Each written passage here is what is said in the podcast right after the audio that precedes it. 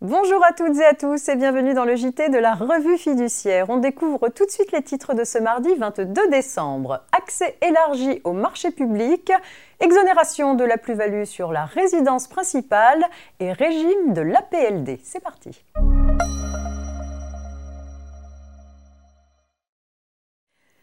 L'accès élargi au marché public ouvre donc cette édition. En vigueur depuis le 9 décembre 2020, les dispositions de la loi dite ASAP élargissent durablement l'accès à la commande publique.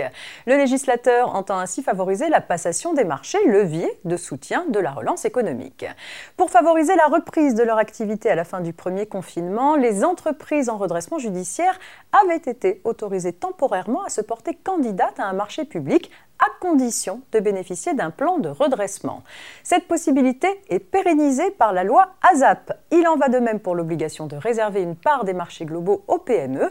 À l'avenir, ces marchés devront prévoir qu'une part minimale de leur exécution sera confiée directement ou indirectement à des PME ou à des artisans.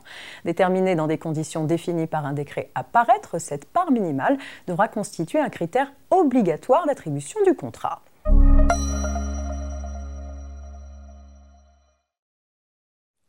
Il est question d'exonération de la plus-value sur la résidence principale avec l'affaire suivante.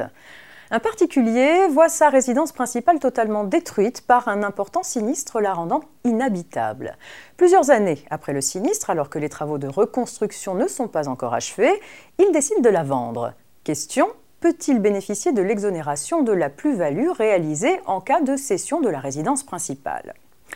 Oui, sous certaines conditions très strictes précisées par l'administration dans un récent rescrit fiscal. Tout d'abord, non seulement le logement doit constituer la résidence principale du cédant au jour du sinistre qui l'a rendu inhabitable jusqu'à l'achèvement des travaux, mais encore le cédant doit avoir entrepris les diligences nécessaires pour sa reconstruction dans les meilleurs délais. D'autre part, le cédant doit avoir engagé les démarches en vue de la vente avant la date d'achèvement des travaux et la signature de l'acte authentique de vente doit être intervenue seulement quelques jours après l'obtention de l'attestation de non-contestation de la conformité des travaux. Enfin, le logement doit être resté inoccupé durant toute la période séparant le sinistre de la cession.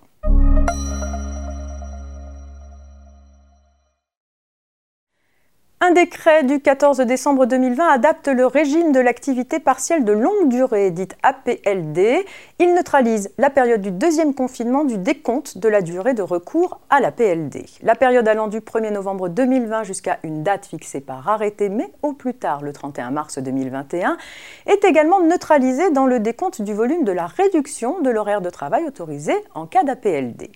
En pratique, ces neutralisations s'appliquent aux accords collectifs et aux documents unilatéraux d'APLD validés ou homologués à partir du 16 décembre 2020.